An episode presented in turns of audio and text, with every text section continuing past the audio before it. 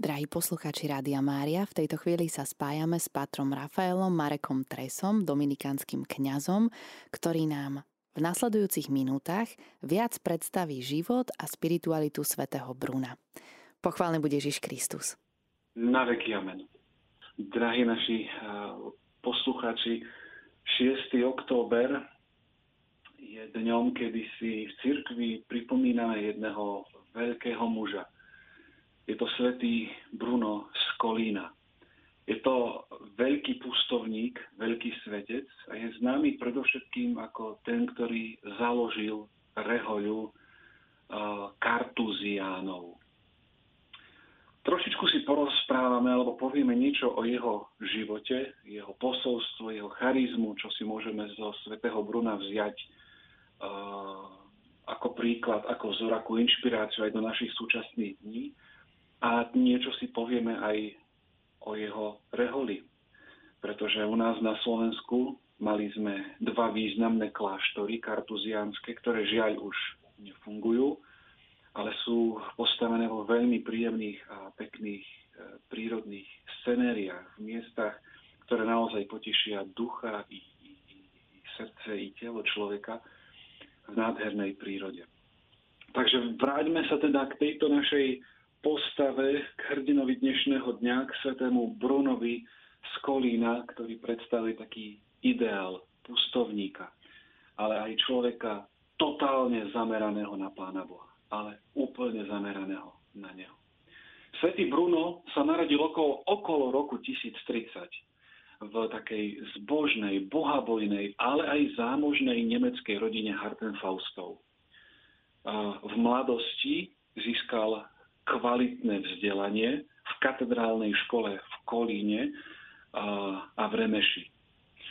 Nemecko a Francúzsko odohrali takú významnú rolu v jeho intelektuálnom a duchovnom rozvoji a koncom jeho života to bolo aj Taliansko, pretože tam zakončil svoju pozemskú púť neustále, teda ešte ako mladého študenta, fascinovala nášho Bruna filozofia a teológia. No a od svojich najmladších rokov sa vyznačoval takou bystrosťou rozumu, takým dôvtipom, takým prenikavým dôvtipom a veľkou pamäťou.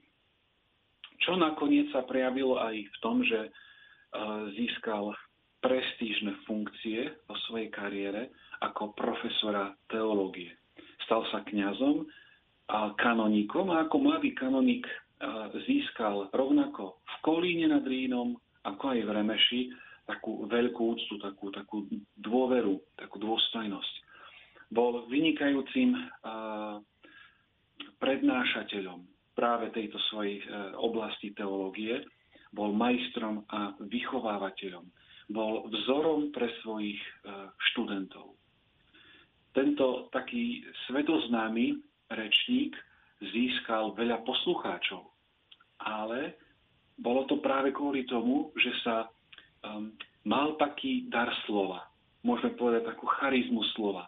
Vedel motivovať, vedel nakopnúť ľudí, vedel ich um, nejakým spôsobom um, dávať im impulzy, vedel ich priťahovať a stal sa rektorom tej slávnej francúzskej katedrálnej školy v Remeši. To znamená, dosiahol veľmi vysoké postavenie. Na svoju dobu naozaj veľmi dobre a veľmi rýchlo, kariérne môžeme, postupu, môžeme povedať, rástol.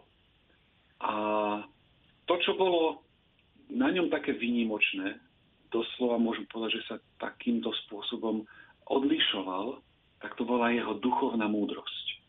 Jeho dobrota srdca a proste taká jednoznačnosť. Nerobil kompromisy. Čo je dobré, je dobré. Čo je zlé, je zlé. A jednoducho, či bude mať nepriateľov, či si poškodí nejakým spôsobom na, na tých postoch, jednoducho pravda bola pre neho veľmi dôležitá. No a práve táto jeho, uh, jeho jednoznačnosť, tá bola takou najvýraznejšou e, čnosťou u neho. A si predstavte, že 20 rokov svojej kariéry venoval práve svätý Bruno vyučovaniu, pôsobeniu na katedrálnej škole. A takýmto spôsobom vychoval, vyformoval veľa církevných hodnostárov, biskupov, kňazov. Dokonca jeden z jeho študentov sa neskôr stal aj pápežom. Hej. Môžeme povedať napríklad Anselm z Laonu, Robert, biskup z Langr, Ranger, arcibiskup v Reggio, svätý Hugo, biskup v Grenoble a Odas Chatillon, ktorý sa neskôr, ako sme vraveli, stal pápežom Urbanom II. No a tento pápež veľmi rád využíval služby svätého Bruna, pretože bol jeho radcom, takým osobistým, takým, takým osobným, ale aj takým, že mu dôveroval. A v roku 1075 arcibiskup v Remeši, Manases, menoval Bruna svojim kancelárom. A tu začína ďalšia etapa Brunovho života, pretože my môžeme sledovať, že čím vyššie Bruno kariérne postupoval, čím vyššie sa dostával na tieto pozície v cirkevnej hierarchii, tým hlbšie videl do rôznych zákulisných vecí, ktoré sa diali napríklad aj na dvore tohto remešského arcibiskupa Manasesa. Um, totižto táto dobre sa rozvíjajúca vedecká kariéra kňaza, kancelára Bruna sa ukončila vtedy, keď práve kvôli tej svojej vlastnosti, kvôli tej svojej jednoznačnosti, pravdovravnosti, odvážne vystúpil proti svojmu biskupovi.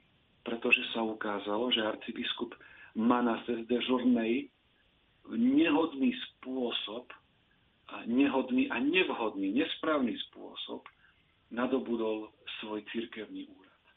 Hej? To znamená, kúpil si ho. To nie, že ho pápež menoval. On si podplatil veci, podplatil si ľudí, ktorí mu potom uh, zabezpečili to, že sa stal arcibiskupom. A toto Brunovi ležalo na, na srdci, že jednoducho nemôže si zakrývať oči pred pravdou. A tak aj, aj keď to bol biskup, aj keď to bol arcibiskup, odvážne mu povedal pravdu. Toto je Simonia, toto je zlo, tak toto nesmie robiť. Druhou vecou, ten arcibiskup na, bol viacej nejakým vojvodcom alebo šľachticom než biskupom. A toto Brunovi zbožnému, ale aj inteligentnému a rozhľadenému teológovi a kňazovi veľmi vadilo. Cirkevný úrad sa takýmto spôsobom pošpinuje. No a takto, ako svätý Bruno jednoznačne e, zavrhoval Simóniu, to znamená kupovanie si um, cirkevných úradov alebo iných cirkevných vecí, teda také obchodovanie by sme mohli povedať s cirkevnými hodnosťami. Preto na synode v Autun v roku 1077 um, jednoznačne sa postavil na obronu dôstojnej služby v cirkvi, poctivej služby v cirkvi. A tento svätý Bruno um, veľmi oceňoval pravdivé povolanie do Božej služby. Kňazi, biskupy sú vo vinici pánovej, sú jeho služobníci a nie služobníci e, svetskej moci alebo svojho ega. No a práve za tento svoj odvážny a, a nezlomný postoj bol potrestaný a prísne potrestaný týmto svojim arcibiskupom Anasesom. Strátil to svoje prestížne postavenie a celý majetok a bol prinútený opustiť Remeš. A útočisko pred pomstichtivým biskupom a arcibiskupom Manasesom našiel na zámku Orovci u hrabieho, u, u, u šľachtica, to bol uh, Ebala. A tam čakal na to, ako sa táto celá jeho situácia, uh, ako, ako sa skončí. No ale na konci predsa sa ukázalo, že ten Bruno bol víťazom a mal pravdu a toho nehodného arcibiskupa pozbavili úradu. No a predstavte si, nástupcom toho biskupa mal byť práve odvážny Bruno, ktorý vlastne na istý čas e, sa vrátil do mesta, ale taktiež no, práve pre svoju pokoru e, vzdal sa, neprijal túto hodnosť. V roku 1083 už, na, už, už navždy opustil svoj milovaný Remeš a začal hľadať miesto, kde by mohol žiť v samote, tichosti, výlučne, výlučne pre Boha. Zo starobilej legendy, ktorá hovorí o začiatkoch rehole Kartuzianov, sa hovorí, že v meste, kde pôsobil svätý Bruno, zomrel jeden významný muž. Muž, ktorý bol významný vzdelaním, ale aj čnostným životom. Ľudia si mysleli naozaj, že pochovávajú svetca. A tak, keď jeho telo ležalo na márach v kostole, a ľudia k nemu prichádzali, prichádzali si pozrieť a pomodliť sa pri rakve zomrelého. Stalo sa to, že prišiel tam aj Bruno so svojimi študentmi, proste vzdať úctu telesným pozostatkom kolegu a takejto významnej osobnosti mesta. A legenda hovorí, že zrazu v jednom momente, ako sa všetci modlili, tento neboštík sa vo, otvoril oči vo svojej rakve posadil sa a na celý kostol začal kričať. Spravodlivým Božím súdom som odsúdený a zatratený. A to zopakoval niekoľkokrát. A ľahol si. Hej, naspäť do rakvy. Celý kostol sa začal triasť. Bol prekvapený, čo sa to deje. Takéto divné veci sa tu teraz pred našimi očami dejú. Čoho sme my svetkami? niektorí ľudia ostali len pri takejto fascinácii tým, že sa niečo mimoriadne stalo. Ale Bruno si začal uvedomovať jednu vec. Keď tento človek, o ktorom všetci hovorili, že je spravodlivý, že je poctivý, že je dokonca svetý, neobstál na Božom súde, hej, že jednoducho koľko tam bolo možno hriechov, ktoré, ktoré si nepriznal, nevyznal, neuvedomil, hej, nejakým spôsobom nedal, neoľutoval, ne, nerobil za ne pokánie, uvedomil si Bruno, a čo potom bude s nami. Hej? Takže aj takáto záležitosť, ktorú on videl, ten, táto skúsenosť práve mu dopomohla k tomu, že v tej svojej poctivosti, horlivosti a dobrote sa ešte viacej upevnil a rozhodol sa naozaj zanechať tento marný svet, v ktorom ľudská povesť, či, či ma považujú za svetého, spravodlivého, nie je nič, pretože počíta sa len to, ako veci vidí Boh. Preto aj on začal teda hľadať nejaké miesto, kde by mohol žiť výlučne pre Boha, kde by mohol výlučne žiť skrytý život, ako hovorí svätý Pavol, váš život je s Kristom ukrytý v Bohu. A svätý Bruno to vzal tak doslovne, a začal naozaj hľadať pustatinu, nejaké lokality, kde by mohol ako pustovník žiť výlučne a výlučne pre Pána Boha, konať pokánie za svoje hriechy, za hriechy spoločnosti, ktorých bol svetkom a naozaj byť tu naplno ako Boží služobník pre jeho veci. Takže svätý Bruno už počas rokov toho svojho vyhnania uh, veľa, veľa, veľa rozmýšľal. On premýšľal o tých myšlienkach. Aká, akú, cestu má, akou cestou má ísť ďalej. Hej? No vlastne aj vďaka tomu príbehu, o ktorom sme si práve povedali, uvedomil si pominuteľnosť jednak tých pozemských dobier, uh, pominuteľnosť tých prestížnych postavení, hej, že proste on a ako vedúci katedrálnej školy v Remeši, tak to bola, to bola šarža, to bol niekto. A proste z minúty na minútu o to prišiel. Hej, že si jasne uvedomil, že to je, to je všetko pominuteľné, na tom si zakladať je hlúposť. A takisto pominuteľnosť všetkých zemských um, dobier, tých, tých, tých oslav, splendorov, jasotu, a tak ďalej a tak ďalej. To videl aj na svojom biskupovi, že aký bol mocný, aký bol silný a zrazu ho v jednom momente kvôli Simovi potom zbavili jeho služby. Takže bez akéhokoľvek odporu úplne zanechal svet a bol rozhodnutý, pretože odkryl v sebe charizmu mlčania. A aby tomu bol verný, musel, musel zanechať ten, ten prvý dar, ktoré, ktorý ho doteraz najviac preslávil. To bola tá charizma slova. A tak sa vybral s niekoľkými e, zo svojich spoločníkov do opatstva cistercianov diecezie Langres. A tam pod vedením opáta svätého Roberta z Molesme začal svoj nový duchovný život. Opát Robert bol prvý, ktorý zakladal e, cisterciánsky rád a práve Bruno k nemu prichádzal a začal pod jeho vedením rásť v týchto, v týchto čnostiach mnižských, reholných. A tu vidíte veľkú pokoru tohto človeka, že on ako, ako veľký profesor, veľký riaditeľ katedrálnej školy v pokore ide a necháva sa poučovať, necháva sa viesť. Koľkým veľkým riaditeľom a, a ľuďom na veľkej pozícii hneď príde a udrie do hlavy tá sláva, že oni majú pravdu, oni, oni všetko vedia najlepšie a oni majú rozkazovať. Ale veľkosť človeka spočíva práve aj v tejto čnosti, v pokore, že dokáže uznať, aha, potrebujem aj ja rásť, preto podriadím sa tu cirkevnej autorite, tu učiteľovi, tu skúsenejšiemu, staršiemu a tak ďalej. Svetý Bruno to dokázal.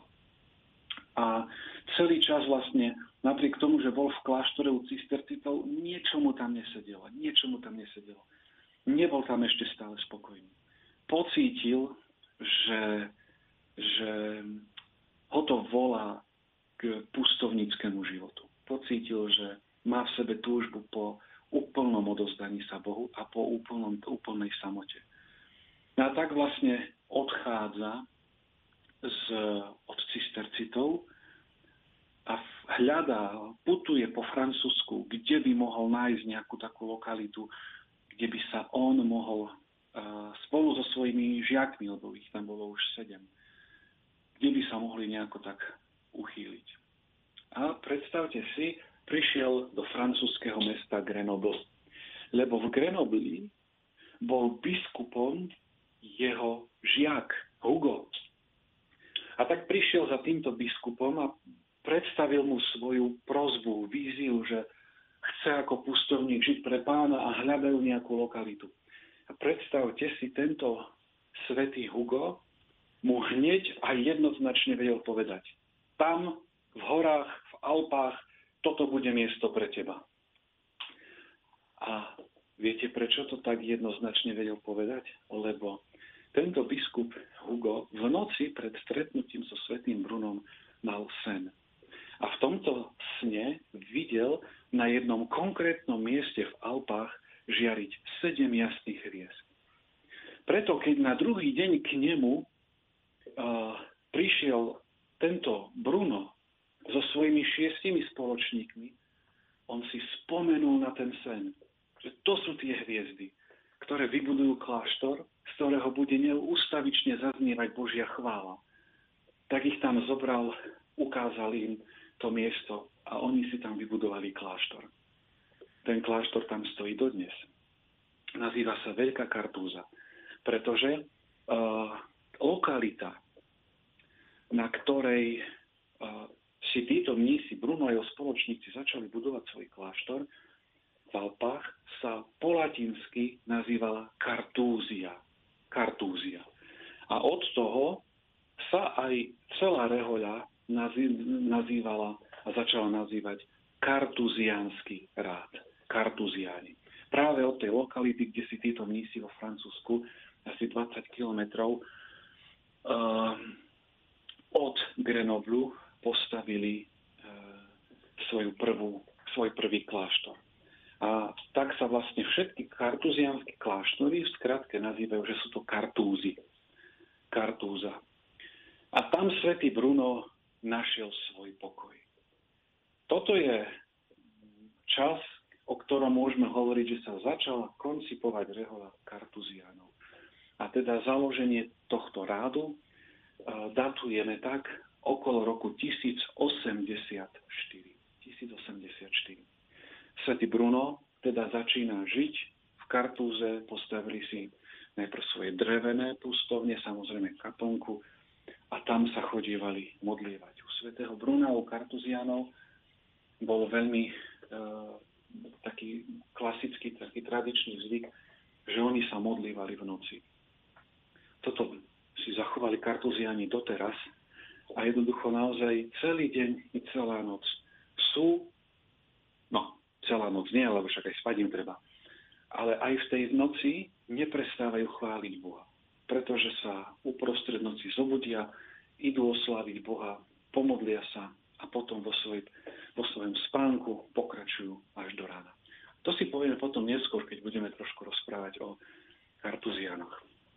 Takže mlčanie, vnútorný pokoj, samota, to bolo niečo, čo Bruno vo Veľkej Kartuze našiel. Takže rok 1084 a prvá pustovnícka osada, ktorá v La Grande Chartreuse, tak sa to volá dnes, po latinsky Kartúzii, začala fungovať.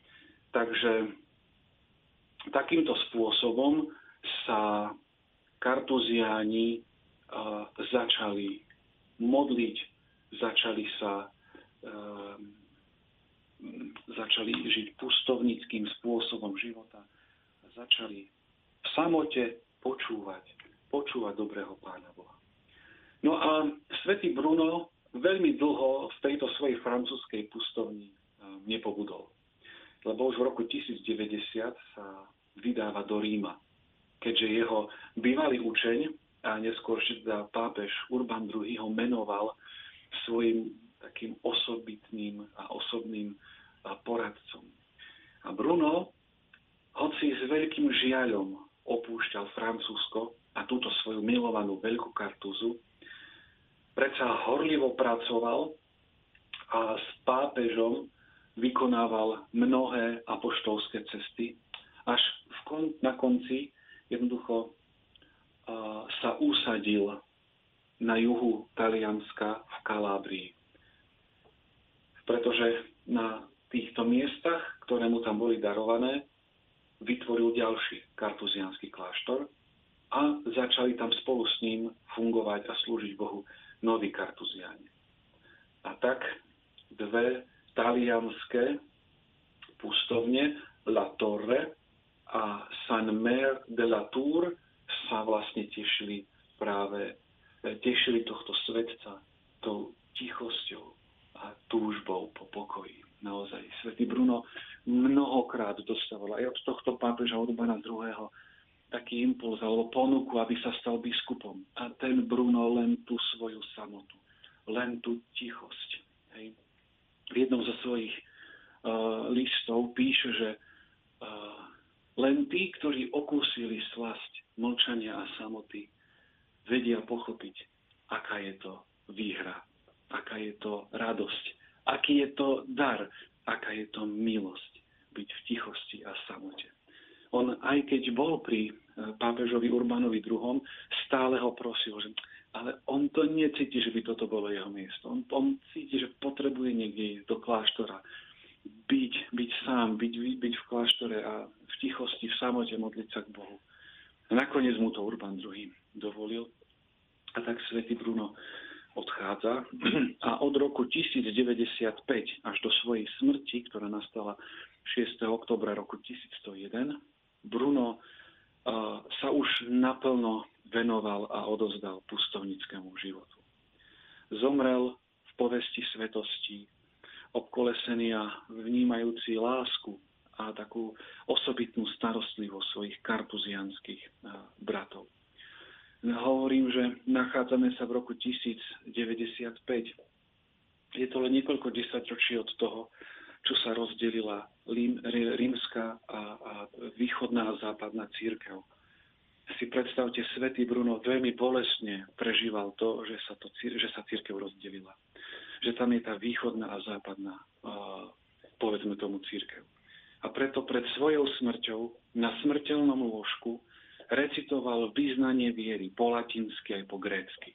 Po latinsky aj po grécky. To isté význanie po latinsky aj po grécky, aby naznačil, že veríme v to isté.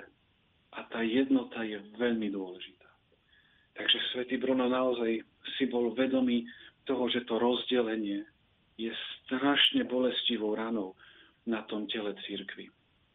A týmto svojim význaním chcel na novo ukázať, že jednoducho len v jednote máme, máme silu. Len v jednote najlepšie svedčíme o pravdivosti Kristových slov a plníme jeho túžbu, aby všetci boli jedno. Svetý Bruno nikdy nebol oficiálne kanonizovaný ale práve kvôli úcte, ktorú prežíval, ktorú požíval, ktorá sa mu dostávala, v roku 1514 pápež Leo X dovolil, aby tento kult, ktorý kartuziani prechovávali, aby sa mohol sláviť, predovšetkým v reholi kartuzianov. A v roku 1623, to znamená, že máme také okrúhle výročie, koľko to je, 400 rokov, svätý otec Gregor 15. tohto nášho Bruna zapísal do zoznamu svetých. Svetý Bruno je teraz pochovaný na juhu Talianska v Kalabrii v kláštore La Torre, v ktorom, ktorý aj navštívil svojho času pápež Benedikt XVI. A vo svojom privítacom príhovore prior kláštora povedal, my kartuziani sa cítime alebo vnímame, že sme na okraji života církvy. A pápež Benedikt XVI mu tak jednoznačne odpovedal, žiadne povolanie v církvi nie je na okraji. Každé jedno je dôležité. A tak teraz, keď sa pozrieme naozaj na život svätého Bruna, vidíme, eh, drahí poslucháči, že um, ako, ako my veľmi potrebujeme v tom našom živote okamihy ticha. Ako veľmi naša duša naozaj potrebuje na to, aby mohla dozrieť, potrebuje, potrebuje aj, aj mlčať, potrebuje byť ticho. Svetý Bruno pocitil vo svojom živote povolanie, že má sa úplne odozdať Bohu, úplne sa odozdať modlitbe, úplne sa odozdať um, jemu, žiť pre Neho. Poviem vám, že sám som strávil týždeň e, v kartuzianskom kláštore, pretože v Pletérii e, v Slovensku e, som mal takú milosť týždeň pobudnúť s kartuzianmi a v tom kláštore, keď som bol, tak som zažíval a videl, tam je všetko zamerané na Pána Boha. Naozaj, idete po chodbe, idete do refektára, kde sa stravujú, idete do, do záhrady, ktorú tam majú, idete do pracovne, idete do práčovne, všade niečo, nejaký obraz svety, nejaký kríž alebo niečo, myšlienka, čo vás stále nakopne pamätať na Pána Boha. Povzbudí nás myslieť na Neho. Toto je naozaj život úplne zameraný na Pána Boha. Napríklad, ako som ho vravel, kartuziani majú vo svojom zvyku o polnoci stávať na nočné modlitby chodia spať okolo 7 večer, aby sa do polnoci vyspali. Hej. My ponocujeme niekedy do 11. do 12. pozeráme filmy, hej, užívame si a podobne. A oni len kvôli tomu, aby v noci mohli stať na modlitby, na matutínu, idú spať už o 7. aby naozaj mohli dôstojne spievať chvály Pánu Bohu.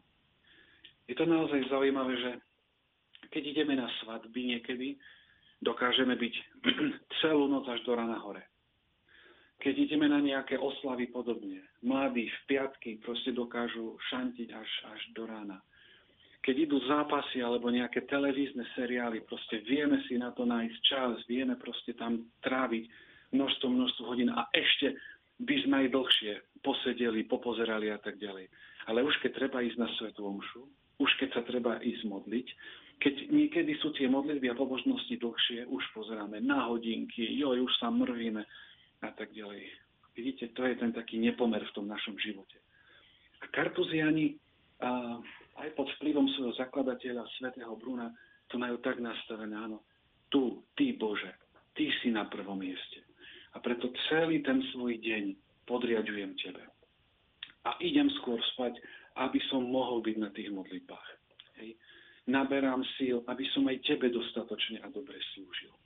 A v tomto naozaj svätý Bruno môže byť pre nás veľkou inšpiráciou. Aj to, čo jeho pohlo k takému zamysleniu, že ako často si my zakladáme na ľudskej povesti, čo si o mne ten a ten pomyslí, alebo na kariére, na postavení a tak ďalej a tak ďalej. Tu svätý Bruno tak jasne eh, cez svoju vlastnú životnú skúsenosť zistil, že ale my si budujeme, alebo my si zakladáme na, na prachu, na pominuteľnosti, na, na niečom, čo proste je jak voda, že pretečie raz, dva.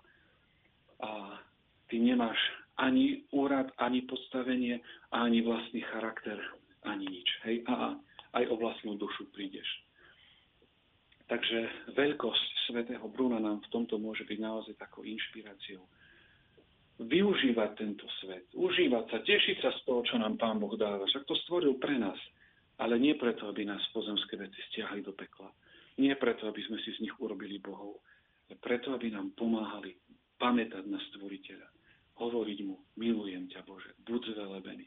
Ty si ten hlavný. Nie moje ego, nie toto všetko dookola. Ty si dôležitý a pre teba, pre teba chcem aj ja svoj život usporiadať tak, aby ty si bol v centre. Tak, ako to robia kartuziáni.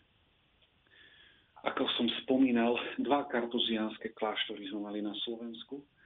Prvý bol v kláštorisku, to je kláštorisko v Slovenskom raji, a druhý bol v Červenom kláštore. V obci Brezovička pri Lipanoch, tam je taktiež, tak sú tam ruiny bývalého kláštora, ktorý postavili kartuziani, ale tam sa dlho neohriali. Ale práve kláštorisko, potom Červený kláštor a táto Brezovička, to sú vlastne miesta, kde sa naši kartuziani na Slovensku vyskytovali. V súčasnosti na Slovensku nemáme žiaden činný kartuzianský kláštor. Najbližší a v strednej Európe nikde nie je. Najbližší nájdeme možno v Nemecku, v Slovinsku, Taliansku, Francúzsku, Španielsku. Hej, v Ázii sú, v Amerike je ich pár. V Anglicku sa nachádzajú.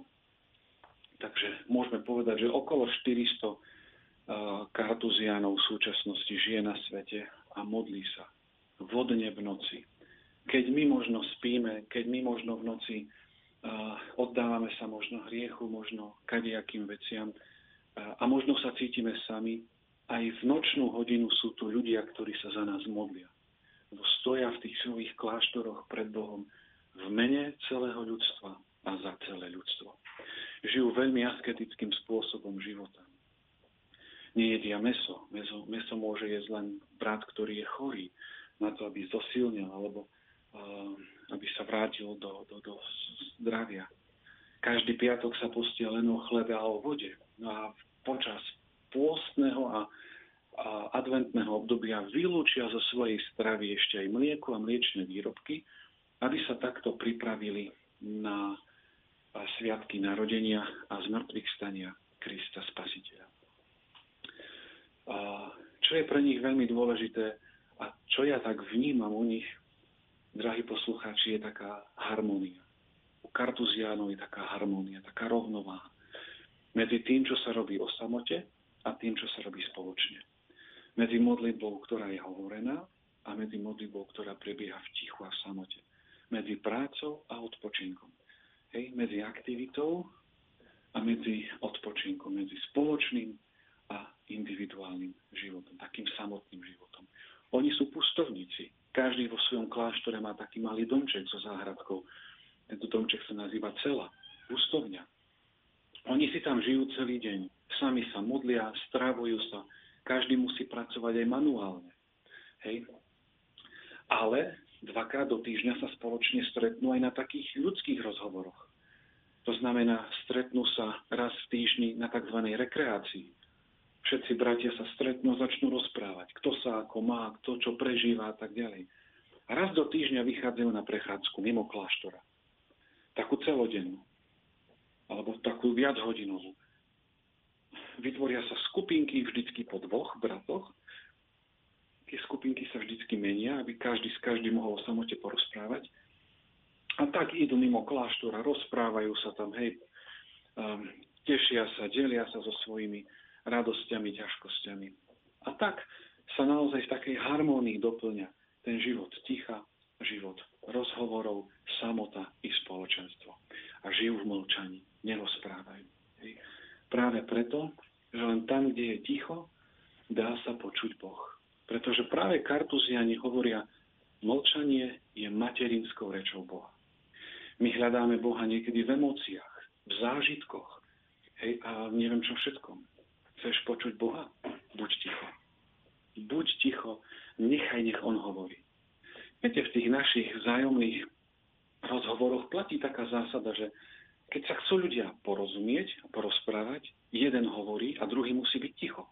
Ale musí prísť aj chvíľka, kedy ten, ktorý hovoril, bude ticho, aby mohol hovoriť ten druhý aj v modlitbe. Modlitba nie je o tom, len o tom, že len ja rozprávam. A Bože daj, Bože pomôž, Bože odpust, Bože toto, Bože tamto. Modlitba je aj o tom, že prídem niekedy doma, v kostole, pred kríž, pred oltárnu sviatosť. Kľaknem si, sadnem si a poviem, hovor, pane, tvoj sluha počúva. Teraz hovor ty, ja chcem byť ticho. Dovoliť Bohu, aby hovoril, znamená byť ticho a osobne aj z vlastnej skúsenosti viem povedať, najväčšie veci v našom živote bude Boh hovoriť vtedy, keď budeme ticho. Takže aj toto môže byť taká inšpirácia, ktorou nám môže byť svätý Bruno blízky. Programový riaditeľ Rádia Mária nosí rehoľné meno po tomto veľkom svetcovi, tak mu aj takto vinšujeme veľa Božích milostí, aby bol Božím mužom aby aj cez prácu v rádiu privádzal čo najviac ľudí k Pánu Bohu a aby čo najviac poukazoval na to, že naozaj vtedy má život zmysel, keď v tom centre je Kristus Pán. Keď tam bude moje ego alebo čokoľvek iné, sami sa zničíme. Ale keď tam dáme Pána Boha, ten nás bude držať, ten nás bude vyvyšovať, ten nás bude chrániť a ten nás privedie do života väčšného. Takže chvála Pánu Bohu za svätého Bruna z Kolína, chvála Pánu Bohu za jeho kartuzianskú rehoľu.